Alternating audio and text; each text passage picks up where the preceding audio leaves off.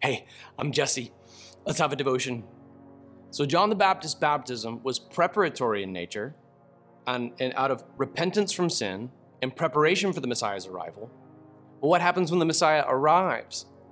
His whole role was to get people ready for Jesus' arrival. But when Jesus comes, his job is largely done. Now, Jesus has some awesome things to say about John the Baptist. And he wouldn't seem to say those directly in front of John the Baptist's face, even while John the Baptist is in prison, struggling for a moment with what looks like doubt. You know, did I get this right? He's in prison. He's going to have his head cut off. Does that bless you today? Welcome to the Redemption Church. And he's struggling with doubt. And then his disciples, John the Baptist's disciples, come forward and Jesus is preaching. But then, as almost as they're departing, almost perhaps while they're even out of earshot, he says, like, there's never been a greater preacher among men than John the Baptist. There's never been someone born of a woman who's preached the gospel who's greater than John the Baptist. And he's like the greatest in the kingdom of heaven, but he's the least around here. Here's John the Baptist's take on what happens when Jesus steps in and takes over. After this, Jesus and his disciples went to the Jordan countryside where he spent time with them and baptized. Okay, so now Jesus and his disciples are baptizing people. John also was baptizing in Aenon near Salim because there was plenty of water there. Ew, baptism by immersion. There's no sprinkling anywhere in Scripture. And that's why we baptize by immersion. People were coming and being baptized since John had not yet been thrown into prison.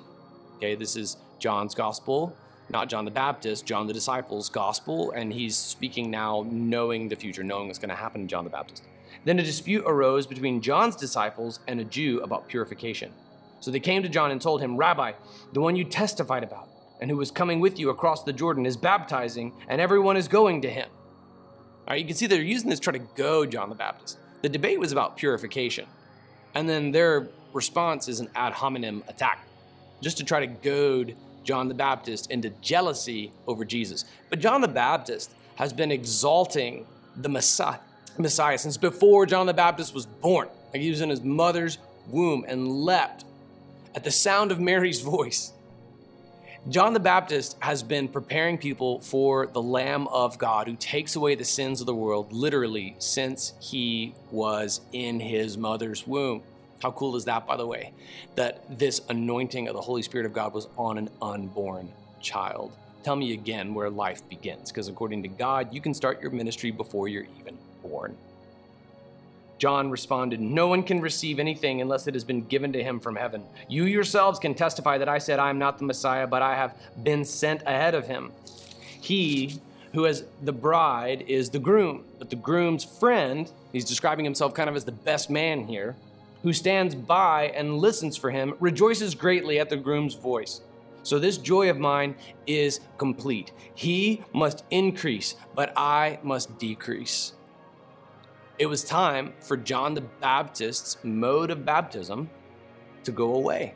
And it was time for Jesus to come in and begin baptizing. And then Jesus would commission his disciples to baptize in the name of the Father, Son, and Holy Spirit. And you and I have inherited that legacy of baptism. May we have the attitude of John the Baptist. He must become greater, I must become less.